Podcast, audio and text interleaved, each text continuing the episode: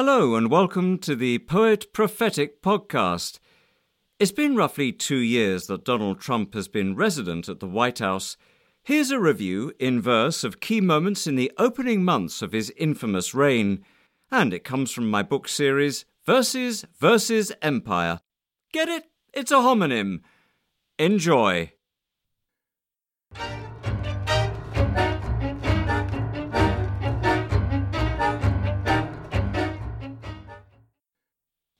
Agenda Sonnet on the Presidential Election of 2016. Let us lament that this was not the year America chose a female president, one who would shun the politics of fear. The nation shrank from such a precedent. To shut out someone who would stand for peace, healthcare and education, human rights, protect the dispossessed, rein in the police and work to heal environmental blights, who'll stop Wall Street's predations, corporate greed, while whistleblowers are given full protection. Oh, woe befell our Union and our creed to suffer such a setback this election. Yes, what a pity, what an ominous sign that the electorate chose not Jill Stein. Trumplesome Sonnet on the result of the US presidential election of 2016. A grieving father lately asked if Donald Trump had even read the Constitution. Now Trump's task to uphold it, although he said mere waterboarding will not sate his hatred. Obvious conclusion he violates Amendment 8 and hasn't read the Constitution. With nuclear bombs, he wants to know why aren't we using them? Racist, the worst of ignorance on show. He brands an entire nation rapists. Our systems served the most unfit. Our duties to abolish it. Size matters, Mr. Trump. Obama's measured at 84 and yours is just 32. I speak of incoming approval ratings. Attested, this fact is true. Of course, there are alternative facts, as your spokeswoman said on TV. You claimed your inaugural crowd had great girth, in spite of what we can see. You're so outraged that the press reported how small yours turned out to be. You'll just have to grab the pundit you please, if she won't give it willingly. The biggest in history, your spokesman claims, and damns the dishonest press corps. For all the superlatives, you have to admit, Obama's is bigger than yours. Imp. He takes payoffs from foreign governments, receiving lucrative emoluments exploits high office to enrich himself, promote his corporate brand, worshipping wealth. Committing constitutional sacrilege, he favours family members' privilege. Officials true to principle he fires, installing criminals to take their place and liars. He threatens judges, gives illegal orders, slanders the world outside our stolen borders, and underpinning his agenda of destruction, conflicts of interest, and brazen corruption.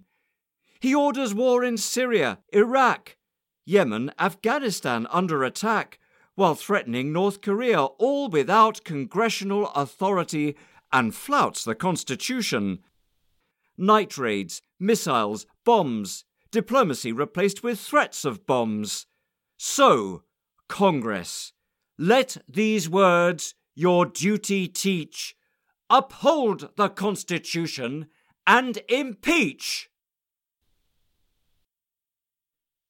The Impeachment Principle Scandal on scandal rocks the Trump regime. Collusion with Russia, the sordid theme. Impeachment now is the recurrent meme, if more Republicans will join the team. The Nixon era is recalled to mind a White House wired, a leader boldly blind, threats and coercion, firings, but they'd find the deep set rot. At last the crook resigned. Were there not ample grounds till now to prove the President a scoundrel and reprove? Did not unsanctioned war suffice to move, nor plots his daughter's fortune to improve? The press, impelled to posture, prate, and preach, cite precedents a president to teach. But faced with such imperious overreach, they need no further reason to impeach. Customs on Donald Trump's first foreign trip as President Trump. Saudi Arabia, the priority, as Donald Trump takes his first trip abroad as president, supplies 100 billion for arms sales brokered by his son-in-law. So princes may oppress their people, crush the democratic movement in Bahrain, and kill in Yemen. Meanwhile, in his speech, Trump's plan for war against Iran is plain. Still proving the greatest purveyor of violence today, as Luther King said in his day, the US flogs its cluster bombs anew. Trump treads the path, Obama paved the way. Fourth Right. On Frederick Douglass's 1852 speech, The Meaning of July 4th for the Negro. A former slave, in 1852, denounced the sham of Independence Day, the mockery, sacrilegious irony, impiety, vanity, hypocrisy, the bombast, fraud, deception on display, while stripes and death, fetters and mourning grew. How has our age addressed the Negro's pains, and how reversed the horrors of that day? With subtle slavery, police brutality, with prison, prejudice, and poverty. What to conclude this Independence Day? A sham it was, and sham it still remains. Mental. On the psychological condition of Mr. Trump. Destroy, lest ye be inwardly destroyed. Make threats, lest ye be inwardly afraid. Pollute, lest ye be inwardly polluted. And force a woman if you can't get laid. Boast of your size if you are feeling small. Drop bombs if you are powerless inside. Tweet volumes, feeling insignificant, and make the beast of empire your joyride. Lest ye feel inwardly inadequate, invent myths of superiority, Hire yes men who will echo your opinion. Surround yourself with low ability. And if you lack the wit to empathize, denounce forthright officials and dismiss, cripple naysayers, humiliate and kill, while altering facts to suit your prejudice.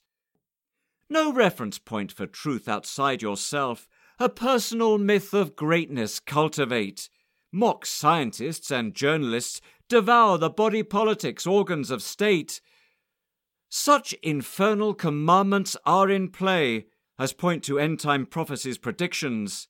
A devil's puppet posing, playing God, the state feeding his personal addictions. Now, mental health professionals have weighed in on Trump's psychology of powerlessness, breaking their own rules with too much at stake to warn about this man of lawlessness the narcissism, grandiosity, the sadism and torture fantasy, the need for admiration and approval, the fascist leanings and proclivity. Caligula and Nero would applaud his use of public power for personal ends, wielding executive prerogative, but note how each man met his violent end. Arid Zona on Arizona's ban of Shakespeare's The Tempest from classrooms. Shape shifting Ariel arose in ire, denouncing the men of sin. Useless their swords against his magic, for none could threaten him, no more than wound the wind, which, like the Holy Spirit, blows, or trouble waters that ignore rude steel, uninterrupted in their wonted flows. No fluttering sparrow or darting swallow he forbearing on an innocent to rest, but harpy fierce, half human, bird, who swoops upon intruders near his nest. Yet politicians, like Antonio, that foul usurper of a brother's right, in Arizona ban the spirit of learning, even the tempest with its busy sprite. Then Prospero's revenge alight on them, who'd bar a student hearing Shakespeare's verse, by hissing madness of a cloven tongue, condemn their wickedness with Ariel's curse. Base. A pair of sonnets on Stephen Miller's attempt to invalidate the Statue of Liberty's poem Welcoming Immigrants on the grounds it was added later. When our mother of exiles stretched her hand, gesture of worldwide welcome to the poor, the tired, the huddled masses at our door, the tempest tossed to settle in our land, and whose land is it anyway? This land is my land, your land? No, its golden shore is but a frontier to the sea, no more. And none of us may claim a grain of sand. She did not specify each immigrant must speak English. Instead, her sonnet called The Homeless Home. It is irrelevant she sang her poem after being installed. Yet Stephen Miller makes that argument. With such stupidity, our nation's walled. The birthright of humanity's open borders, this earth from God on temporary loan. Tis usurpation to exclude and own this common gift, because a despot orders, expressing psychological disorders, his prejudice ascendant to the throne and uses low skilled workers when his own, while painting immigrants as vile marauders. No test beyond a person's hope or need should qualify admission through the gate, no Raise Act to cast down the refugeed, nor social engineering to instate. Pursuit of happiness professed our creed, no tyrant should define a nation state. fired on Trump's threats against North Korea.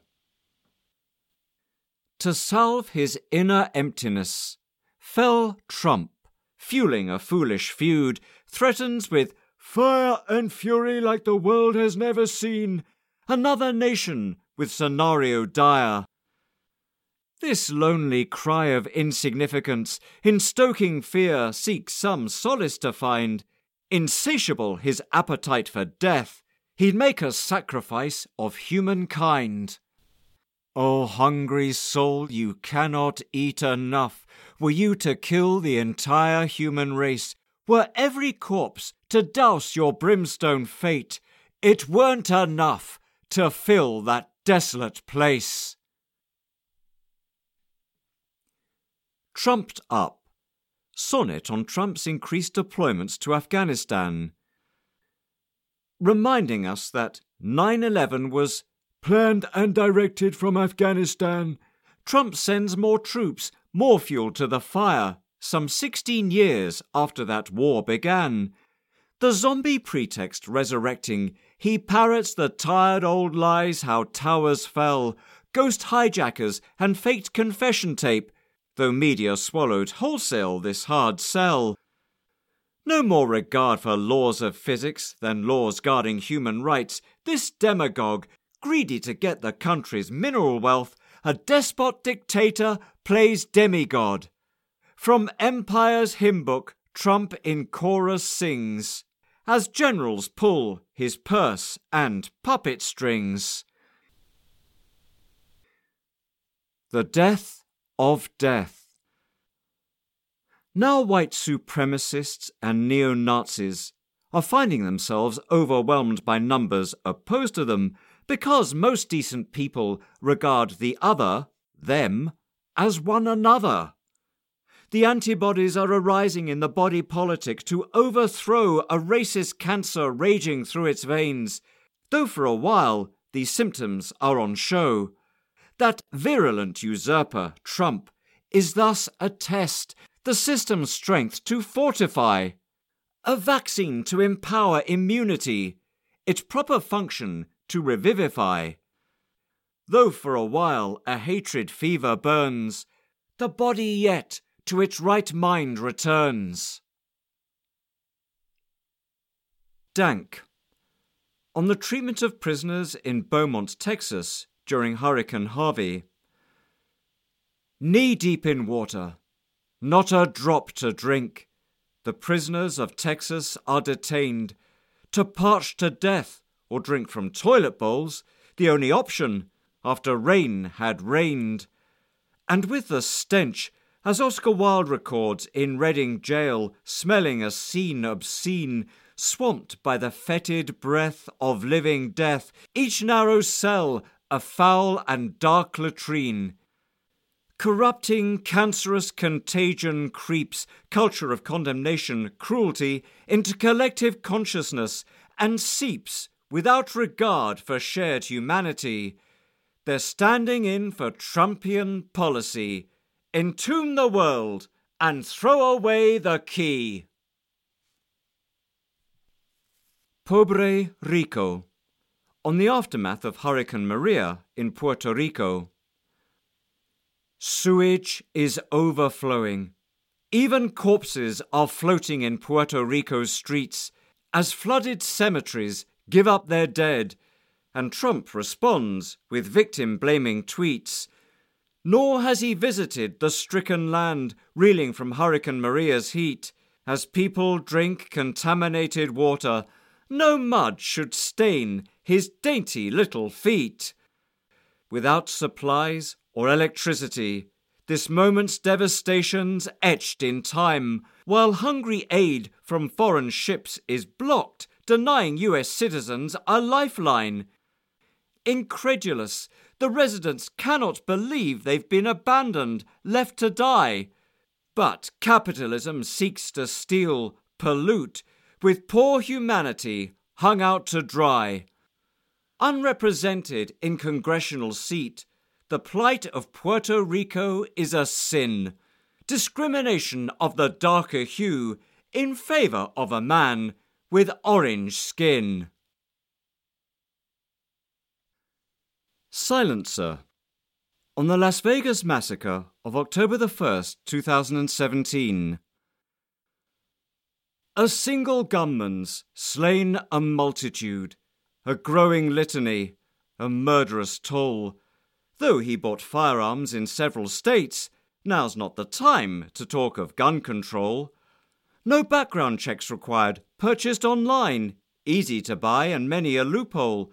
Though no developed nation is as violent, now's not the time to talk of gun control.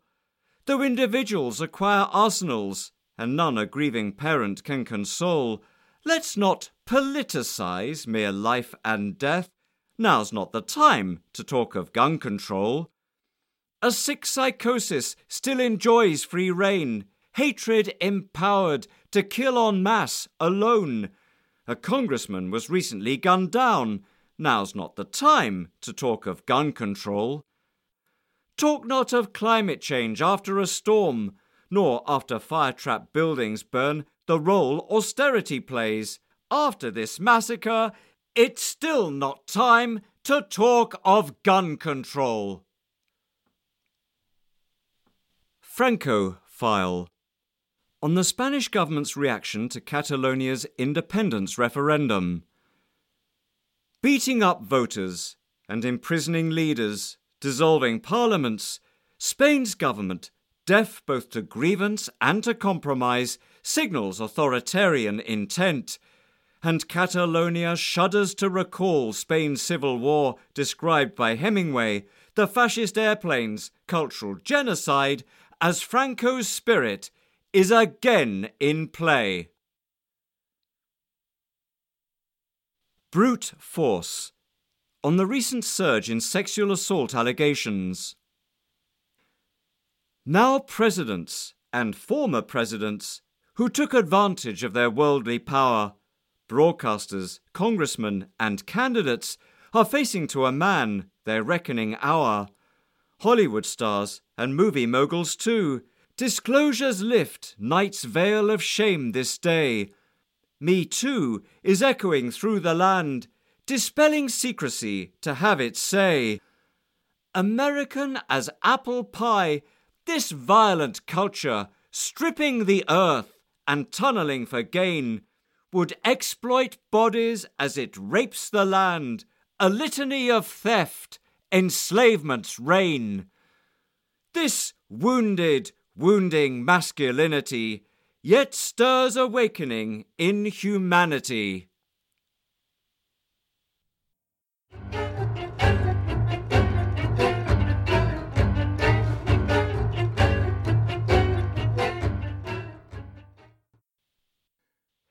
You've been listening to selected poems from my Verses Versus Empire series. I close out each episode by announcing a book giveaway on Amazon. And today, February the 3rd, is the third volume in that series covering the Trump era. And as this episode's going out a bit late today, I'll run the giveaway through Monday too. It's not necessarily a cover to cover read, you can browse it if you prefer. But however you choose to read it, of course, I'd welcome your appreciation with a review you post on Amazon. Just use the links in the back of the book. Until next week, this has been Abdiel Leroy.